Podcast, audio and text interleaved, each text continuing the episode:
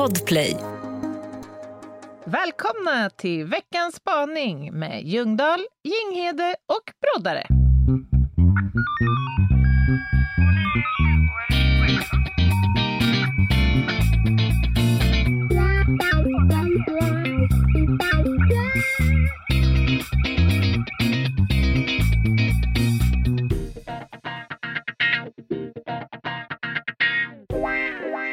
Är måndag igen och det betyder veckans spaning och det betyder att Meta ska skicka ut oss på okända marker. Mm.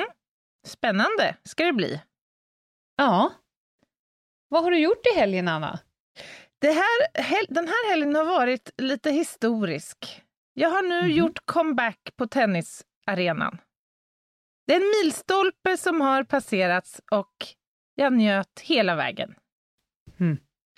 Nej, men annars så, det är ju, jag är inne i en extremt tuff skrivfas på alla sätt och vis nu. Så det, det blir mycket liksom jobba på ledig tid, om du förstår vad jag menar. Mm. Det är väl ungefär så jag skulle kunna summera min helg. Och du har varit ute i rabatterna.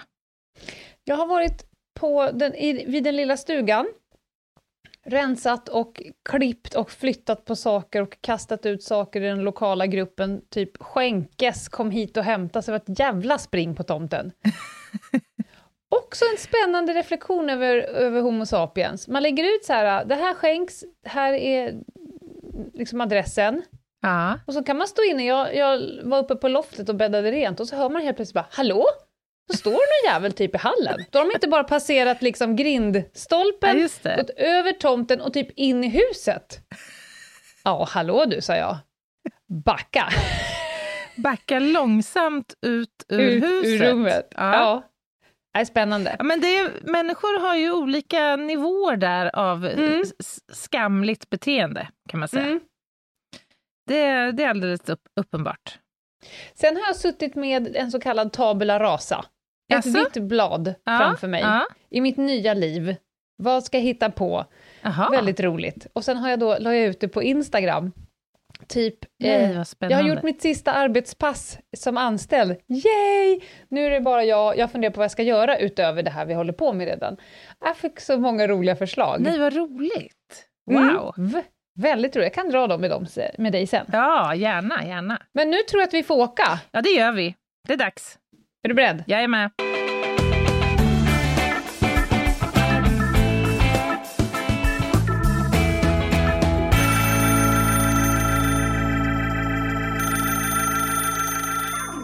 En gång för länge sedan, när jag var ett litet barn, minns jag när min pappa kom in från en väldigt svettig grävsession ute i trädgårdslandet en varm sommardag och kom in i köket och hävde i sig ett glas saft som stod framme på diskbänken. Men det var inte ett glas saft. Det var ett glas vatten som mamma hade lagt ner ett par matskedar maskindiskmedel i för att det skulle lösa upp sig. För att hon skulle tvätta någonting med det med lite stark lösning. Pappa drack en klunk tror jag innan det åkte ut igen. Och efter det kunde inte han prata på tre dagar alls. Så kan man snabbspola fram till när jag var lärare på Polishögskolan. Då fick jag en gång feedback av en av mina studenter som jag var handledare för. Studenten hade tittat vid kallelsen till Polishögskolans första dag och sett att dess handledare skulle bli Margareta. Och kände sig, enligt studenten, lite deppad över att det skulle bli en sån där gammal polistant som skulle bli handledare. Men tji fick hen. Ty Margareta, det var jag. Mhm. Den här spaningen kommer att för er del handla om saker som inte är det de ser ut att vara. Vare sig det är ett glas maskindiskmedel som är maskerat till saft eller om det är en ärtig polisfröken maskerad till träsktroll. Vad har ni mer varit med om för saker som inte har varit det ni trodde att det var från början? Tack och hej! Hmm. Oj. Är någonting någonsin det som man trodde att det var från början? Nej, i vart fall så är det ju väldigt ofta som man kommer till den insikten att det inte var det. Så är det ju. Det jag direkt tänker på, det väl lite lustigt det här med glaset som hon pratar om och som var fyllt med diskmedel. Min äldsta bror, han har druckit upp sin dotters ena mjölktand. som hon Nej, hade, Anna, inte dit igen! hon hade slängt ner den i ett glas med mjölk och ställt på diskbänken och hoppats att tandfen skulle komma. Men den som kom var min storebror som var törstig. Nej, men alltså, gud, nu, nu fick jag på riktigt, jag fick på riktigt sånt där du vet när det suger ihop sig i magmunnen. Nej, vadå? Äh, fy fan vad äcklig du är med dina tänder. Men apropå det här med mat, det jag också tänker på Mm. lite i samma, eh, eller födoämnen snarare, i samma genre. Kommer du ihåg det här klippet som gick på, på eh, det var en snackis för några år sedan om hon kostrådgivaren som hade stått i ett helt inslag och pratat om vikten av att äta grönsaker med en morot som såg precis ut som en dildo. Kommer du ihåg det här? Va? Kanske kan lägga ut klippet. Det är ju oerhört roligt. Ja. Att hon inte Ja, själv okej. liksom... Ja, jag, jag, tittar, jag, det var några andra klipp som for förbi mig framför mig. Kommer du ihåg Viktor? Viktor! Nej, vad var det då? Nej, vi, vi släpper det Vi bara. släpper det. Ja. Ja, men, Nej, men absolut, jag har en, en enda grej om Meta. Jag kommer ihåg hennes, det, det zucchini-året. Jaha. Meta trodde att hon sådde någonting, Ja. men det visade sig att alltså, hon trodde att hon sådde massa olika saker. Men det visade sig att det hade blivit fel i sorteringen på någon jävla vänster, så att hon, alltså hela hennes tomt hade exploderat av zucchini. Alltså hon hade zucchini i fönsterrabatterna, i storrabatten, längs gångarna, överallt. Bara zucchini, zucchini. Jag har aldrig ätit så mycket zucchini i hela mitt liv. Varje gång man kom dit man bara, du får ta med dig 14 zucchini när du åker härifrån. Absolut. Men jösses. Ja, men jag tänker, alltså temat, alltså jag gör direkt kopplingar till just det här temat, naturtema. Jag tänker på massa olika typer av djur. Vandrande pinnar, är inte det ett bra exempel till exempel? Mhm, Vad trodde du att det var? Ja, det ser ut som en pinne, men det är ett djur. Det behöver inte vara konstigare än så. Alltså Anna! Nu Alltså jag älskar dig! Jag blir av såna här spaningar blir jag ju bara direkt, jag, är så, jag har bara skrivit små, små noteringar, jag blir så djupt filosofisk. Och så säger du meningar som att det ser ut som en pinne men det är ett djur. Ja, det är någonting som inte är vad det ser ut att vara. Ja, jag, ja, jag har massor rätt. på det där i den genren. Vi har de här stenfiskarna till exempel, asgiftiga ju. Mm, Ser ut som en liten sten ligger och lurpassar där. mm. Och sen attackerar den, siktar på halsen direkt. Innan man... Nej, nu ska vi vara lite försiktiga. Men innan jag förstod det första gången när jag var och dök och någon började vifta framför mig och, och bekar på en jävla sten på botten och jag tänker, vad är problemet? Ja, precis. Ja, det var, då försökte dykledaren förklara att var inte nära den där. Nej. Ja, nej, ja, jag är med dig. Stentemat återkommer för att jag såg ett intressant program på tv här kvällen om spionage. Och då beskrev de stenarna, eh, stenarnas vara som döda brevlådor. Ascoolt ju. Ser ut som en Ja. sten, du passerar på en gångväg bredvid, kopplar upp dig mot en server, tankar ner Ja. information och passerar vidare. Men att du med, ditt, liksom, med den fablessen inte håller på med geocaching som jag gör, det övergår mitt förstånd.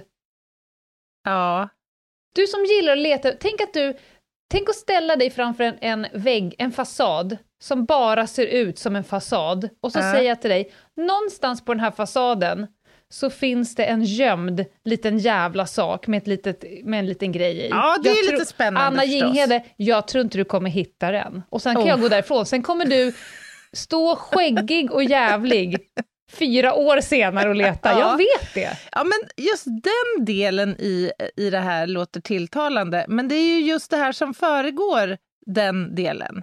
När du ska Att över vara i stock skogen. och sten och... Nej, det är för jobbigt för mig. Och, och Ja, lite ja. för tråkigt, faktiskt. Mm. Är med. Men du, ta mig till det filosofiska rummet då. Ja, gärna. Alltså, först tänkte jag ju så här, eh, det finns ju väldigt få saker som ser ut som de ska, eller som man först tror.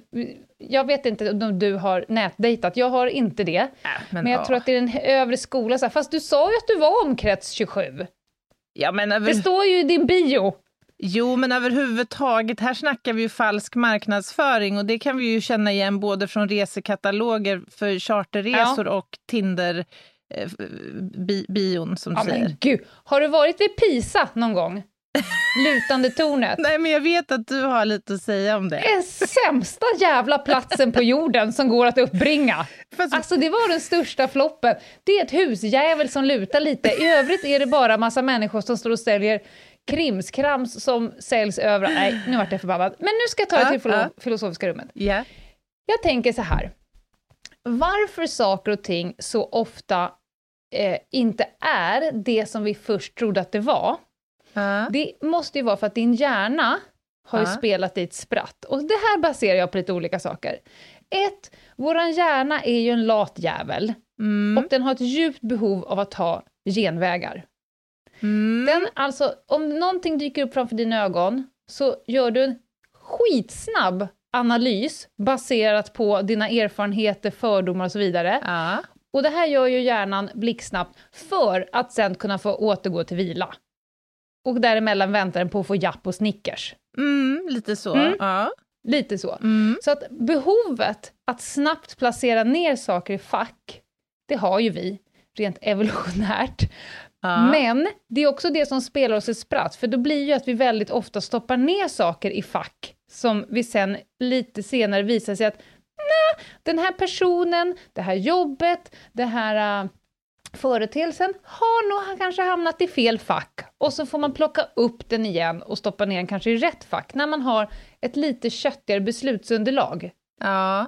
Ja, men ja, du plockade precis. ner mig i ett fack. Vid första Ja. anblick av mig så stoppade du ner mig i ett fack och sen har jag plockats upp ur det facket och sen har jag stoppats ner i ett annat fack och jag tror också i flera olika fack. Men, ja, men absolut. Jag är helt med dig. Och, men jag, jag tänker att det handlar väl om... Alltså, hjärnan är oerhört dynamisk och, och gör eh, tolkningar. Eh, men Mm. om man får vid ett första möte med någon så får man ju inte all information. Man får bara vissa delar som hjärnan kan omkoda och lagra in som något som är be- begreppbart. Liksom, Mm. greppbart. Man får ju inte hela bilden. Och det gör ju att det uppstår ju också tomrum i, i det som hjärnan tolkar in, som måste fyllas på något sätt. Och då smackar den på med lite vad skit som helst. Ja, den fyller i. Och det här är ju en...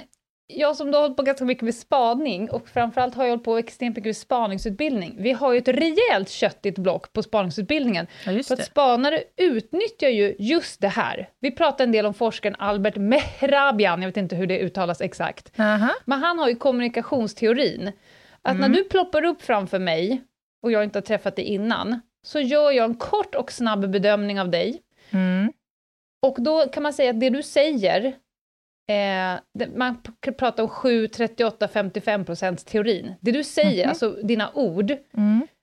det, det använder jag som 7-procentigt beslutsunderlag. Hur du säger det använder jag som 38 procents beslutsunderlag. Wow, Och hur spännande. du ser ut när du säger det, alltså kroppsspråk och vad du gör och så vidare, det är 55 procent. Så att om de här tre sakerna inte passar ihop, Aha. om det inte passar ihop, då, kom, då överväger alltså hur det ser ut. Och det här är ju vårt sätt att överleva som, som människoart.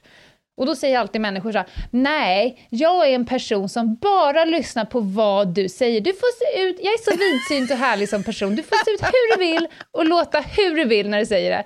Ja, då brukar jag dra exemplet, men om jag hade kommit in här idag och föreläst för er, jag har sagt exakt samma sak som jag har pratat nu i två timmar, Ja. men jag hade stått på ett ben och en gång i minuten hade jag skällt och hoppat runt lite och ryckt med huvudet. Ja. Då hade ni tänkt att den där jäveln har snott powerpoint-presentationen någonstans. Ja. Jag litar inte på det, för alltihopa är ver- verkligen märkligt. Ja. ja, fan vad Och det spännande. här är ju liksom... Det är ju ett sätt, kan man den här kunskapen, Ja. vilket jag kan och många kan, då kan jag förpacka mig själv på ett sätt så att jag vet att jag har 30 sekunder på mig att du ska stoppa in mig i rätt fack. I det här fallet så är det inte facket hon är nog polis, utan vilket annat fack som helst. Just Då det. förpackar jag mig på ett sånt sätt så att du stoppar ner mig någon annanstans. Men jag, jag älskar det faktum att det finns siffror på det här. Mm. Jag gillar det här så himla Mm. mycket. Verkligen. Jag, just det här felbedömningen av människor så drar jag mig till minnes när jag jobbade som tandläkare. Då var det speciellt en grupp som aldrig ville ha bedövning. Och det var tuffa brandmän. I och för sig två grupper. Äldre kvinnor ville ofta inte heller ha bedövning.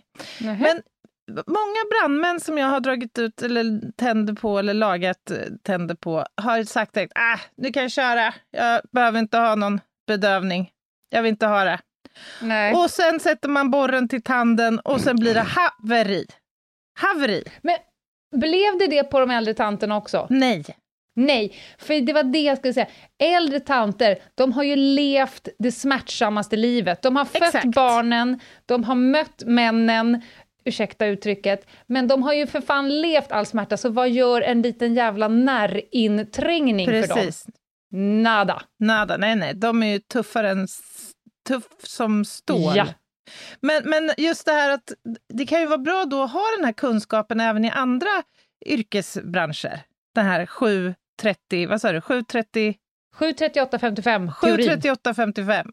Det är ju lätt, menar jag, att förledas att tro att bara för att du signalerar en yttre fysisk styrka Mm. så är du det i dina, din känsloreglering också. Eller så här, du klarar av att utstå saker på ett annat sätt.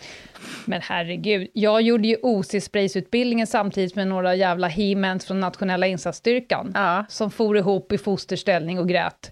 ja, men där finns det en könsskillnad. Det är jag helt övertygad Medan om. jag kände, vad fan, jag, det här var ju ingenting mot att föda barn. Nej, men jag tror kvinnor är bättre rustade generellt att hantera smärta. Ja. Jag har inte mycket belägg för det, men utifrån någon slags empirisk eller erfarenhetsbaserad kunskap i alla Ja, fall så vill jag Det hävda var det. väl därför vi fick själva smärt... Eh, det var därför vi fick uppdraget att skita ut en tresitssoffa också. Det landade liksom Jag där det skulle kunna hanteras. Jag älskar för övrigt att du förhåller dig till det som ett uppdrag. Ja, men det är det väl? Ja, jo, jo men det är det ju. Skiten ska tillverkas och skiten ska ut. Ja, ja, ja, ja, jag är helt med dig. Helt med dig. Ett poddtips från Podplay. I podden Något Kaiko garanterar östgötarna Brutti och jag, Davva, dig en stor dos skratt. Där följer jag pladask för köttätandet igen. Man är lite som en jävla vampyr. Man har fått lite blodsmak och då måste man ha mer. Udda spaningar, fängslande anekdoter och en och annan arg rant. Jag måste ha mitt kaffe på morgonen för annars är jag ingen trevlig människa. Då är du ingen trevlig människa, punkt. Något Kaiko, hör du på Podplay. Därför är gardinerna. Sista här, lite filosofiskt. Ja.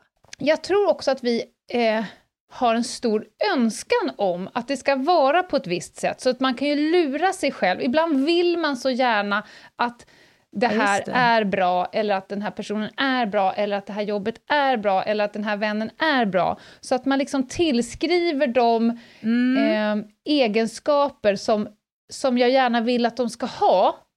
Och sen förhåller ju det sig inte på något sätt till sanningen, så kommer ju liksom ja, just det. Man kommer bli ikappsprungen av hur det egentligen var. Du menar- och det, Ja. Man brukar kalla det cocktailfasen när man typ sätts ihop med en ny grupp. Mm. Då är man så jävla öppen och tolerant för allt som är annorlunda. Man ser inga brister, man är tolerant för allt som är nytt, man till och med vill att det ska vara nytt. Och sen kommer verkligheten Mm. och bara hej hej, det är jag som är disktrasan i ditt ansikte. Ja, men det där är ju den klassiska smekmånadsfasen kan man ju Exakt. faktiskt kalla den också.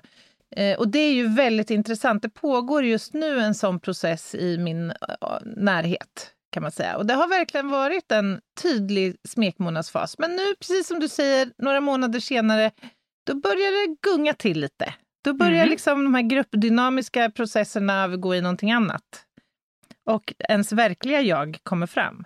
Men är det inte en kombination av det här med vår egen förväntan då om en person, men också den andra personens kanske inte alltid fullt ut ärliga uppenbarelse i början. Är, är det så att alla människor går runt och är en liten bit av Pisa? Ja, men kanske det faktiskt. Ja, Man bara, jag har något, jag Ja, lutar 3% och sen bara, ja, fast det var också det enda du hade, i övrigt är du but boring. Ja, men förstår du hur jag tänker här? Ja. Alltså, om du kliver in ny i en grupp, du kanske inte direkt outar dina sämsta sidor, utan du liksom trevar dig fram lite grann och försöker presentera dig med en så eh, härlig bild av dig själv som möjligt. Och så har samtidigt omgivningen en förväntan på dig om hur du ska vara, eller en föreställning. Mm. Och i själva verket så är du inget annat än ett snett torn bara. Omgiven av krimskrams från en annan världsdel. Vad deppigt alltså. Vad deppigt. Ja, men jag antar att du har ganska mycket... Du är ju en ganska pragmatisk och praktisk person. Ja, det är jag. Ha- Har, har du något sånt där spontant som du känner? För jag har ju bara Meta zucchini-år som exempel. I övrigt så är, hamnar jag i det filosofiska rummet. Ja. ja, men jag tyckte inte det här var så filosofiskt. Det var ju snarare neurobiologiskt, tyckte jag. Mycket av det du var Ja, inne på. det- Och rimligt. Ja, Och greppbart. Ja, okej. Ja, men det är ju någonstans att, att människan är ju... Vi har ju en inkapacitet att vara nöjd. Mm. Alltså om vi hade settled, om vi hade varit nöjda i evolutionen så hade det inte vi upptäckt varken hjulet, elden eller att vi kan skapa barn. Ja, just det. Så att, att, att, att lura sig själv och tro att saker är lite bättre än vad de är, det ska vi vara jävligt tacksamma för att vi håller på med. Mm. Ja, verkligen. Men eh, också djupt, djupt medvetna om att vi inte är bättre än så. Det kan ju vara bra att ha den kunskap att nu går jag in i det här, jag förhärligar mig själv, jag förhärligar dig, jag tror att den här eh, Blocket, eh, bilen som jag har köpt, den är nog jättebra. Mm. Annars är det helt orimligt att man köper eh, saker av okända personer. Man måste ju hela Ja, tiden det. lura sig själv lite för att det ska Ja, bli det. någonting överhuvudtaget. Men man ska nog vara medveten om att det är också exakt så man funkar. så men att man inte här- blir så självhatande när det skiter sig. Nej, men det här har ju något, Ljungdahl. Det här har något. Alltså att den här, eh, vad ska man kalla det, bristen hos oss, eller vad vi nu ska kalla det, det är också en drivkraft till aktivitet, till action. Ja. För skulle vi tolka in det rätt från början och förstå precis vad, vad vi har framför oss, då skulle kanske lusten att utforska inte finnas. Lusten att liksom gå vidare på, den där, på det där spåret, leta efter den där geocachen, det skulle liksom inte ske. Förstår du? Nej. Spännande ju. Jag tänker ju också på såna här saker som uppstår i, i, rätts, i det rättsliga. Alltså ta brottsplatsen till exempel. När jag kommer dit och står där på tröskeln med min kaffetermos. Då kan jag ju läsa in ganska mycket av det jag först ser och bilda mig en uppfattning på Mm. gott och ont. Eh, och vore det inte för lusten att eh, försöka på något sätt bevisa eller motbevisa det jag tror att jag vet, så skulle vi kanske inte heller klara upp de där brotten. Vi skulle inte kunna visa vad som verkligen har hänt på den där platsen. Nej men alltså hela din, ditt yrkesväsen skulle skita sig på dirr om du hela tiden skulle gå på din första tanke att så här Ja. verkar det vara. Bra, då sätter vi punkt och så går vi hem. Ja, det, det. det, då faller ju hela, tanke, eh, hela tanken med kriminalteknik. Ja, det kan Vi man. måste ju gå till botten och se om det verkligen är så, eller vad som talar för eller emot det. Men det är också ofta man kommer till den insikten att det var inte alls så som jag faktiskt Nej. trodde från början. Och det vet man ju också erfarenhetsmässigt såklart, att så här, man vet ju att även om man har en bild av vad som hänt så måste man ju ändå verkligen få bekräftat att det, det är så, så att säga. Jag reflekterar varför jag är så tunn. Jag har ju liksom inga exempel. Jag funderar på, jag blir djupt filosofisk med mig själv. Alltså, är det så att jag inte har några föreställningar, att jag liksom inte bestämmer mig i förväg? Jag tänker mer på mig själv. Alltså, jag trodde att jag var sån, men det var jag inte. Jag trodde att jag tyckte så, men det tyckte jag inte. Mm. Är du med? Ja, jag är trodde med. att jag gillade det här, men det gjorde jag inte. Är det att, att man hade rätt i första, men att man har förändrat så mycket, eller har jag en djup eh, brist i egen reflektion. Ja, du menar att du har aldrig fel? Eller alltid fel. Eller alltid fel? Ja, just det. Alltså ant antingen så har jag aldrig fel, för att Ja. jag inte har några exempel, eller så är det så att jag alltid har fel, att jag egentligen bara tror att jag tycker om kaffe. Och sen när jag slutar dricka kaffe så, nähä, jag hade fel hela vägen. Jag tyckte aldrig om kaffe. Är du med? Nu har jag tappat dig. Nu vart det för filosofiskt för Anna. Hon bara, vadå, kaffe är gott? Kan vi inte prata om fiskar igen? Okej, vi går tillbaka. Stenfisken, hur var det nu? Eller den vandrande pinnen. Nej, nej, men jag tycker du har en poäng där. Jag, jag hängde med ungefär halvvägs. Men jag, jag ger dig att du har rätt. Du har rätt i sak. Det här måste vi nästan göra en, på en kvällskvist igen. Jag, jag, jag blir, alltså metaspaningar väcker alltid någonting och sen när det man har liksom tryckt på avstängningsknappen och skickat iväg avsnittet till Daniel så, så är det någonting kvar varenda gång. Ja, äh, hon är helt Är otrolig. det jag som förändras, eller är det världen som förändras, eller snurrar vi samtidigt? Och då är det inte så jävla konstigt att saker och ting aldrig visar sig vara det man trodde först. Nej, men precis. Nej, det är jävligt spännande. Verkligen. Alltså din, din min, precis just nu. Din min, du, du har en sån här sju mila blick. Ja, ja precis. Älskar det. Nej, men det sätter ju igång processer i mig också. Det öppnar rum som jag inte visste att jag hade. Som när du drömde om... Alltså det är så roligt. Det är så roligt och det är så signifikant för dig. Då säger du till mig så här, hade en dröm i natt. Jag drömde att jag hittade upp en, en lönndörr. Så och klev in och så hittade jag en helt ny liksom värld. Ja. Och jag blir ju direkt filosofisk och tänker, men gud, vad tror du att det här betyder? Och så vaknar du upp på morgonen och det första tanken är så här, "Nej, jag behöver nog, jag vet inte vad du sa, jag behöver nog städa förrådet idag, eller Nej, vi jag behöver nog en, vi en behöver bättre bygga ut. Va? Va, vi behöver bygga ut. Vi behöver bygga ut! det är så jävla roligt. Ja, Ja. så ser tillvaron ut i en eh, Hubba Bubba-värld helt enkelt. Välkommen Jag till min den. värld. Jag gör studiebesök så ofta jag kan. Ja, jag älskar det. Och vice versa. Ja, tack, Tack Meta! Oh, smurf! Ja, smurf. Du, eh, vi närmar oss ju en torsdag också. Mm. Ska, vi, ska vi flagga upp vårt tema? Gör det. Ja. Vi fortsätter på temat snuskgubbar. Och snuskgummor, för de finns också där ute. Mm. Det blir lite en eh, part two, kan man säga. Vi knyter an lite grann till förra avsnittet ju. Om Kapten Klänningen. Mm. Precis. Ärkesnuskgubben. Ja.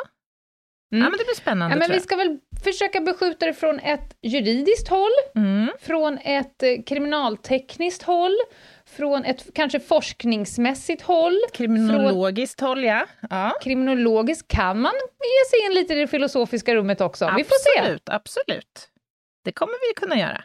Vad gör de tills dess, Anna? Ja, men slida in på Instagram, på Ljungdahl och Ginghede. Och sen kan ni slida in i, till vår mejl också om ni vill ställa frågor eller lämna kommentarer eller så. Ljungdahl och Ginghede at gmail.com.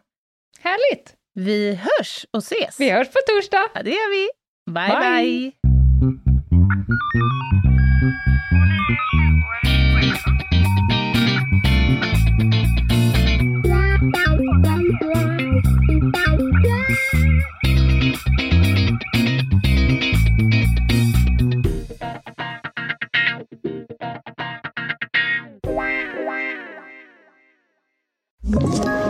Ett poddtips från Podplay. I podden Något Kaiko garanterar östgötarna Brutti och jag, Davva, dig en stor dos skratt. Där följer jag pladask för köttätandet igen. Man är lite som en jävla vampyr. Man har fått lite blodsmak och då måste man ha mer. Udda spaningar, fängslande anekdoter och en och annan arg rant. Jag måste ha mitt kaffe på morgonen för annars är jag ingen trevlig människa. Då är du ingen trevlig människa, punkt. Något Kaiko, hör du på Podplay. Därför är gardinerna.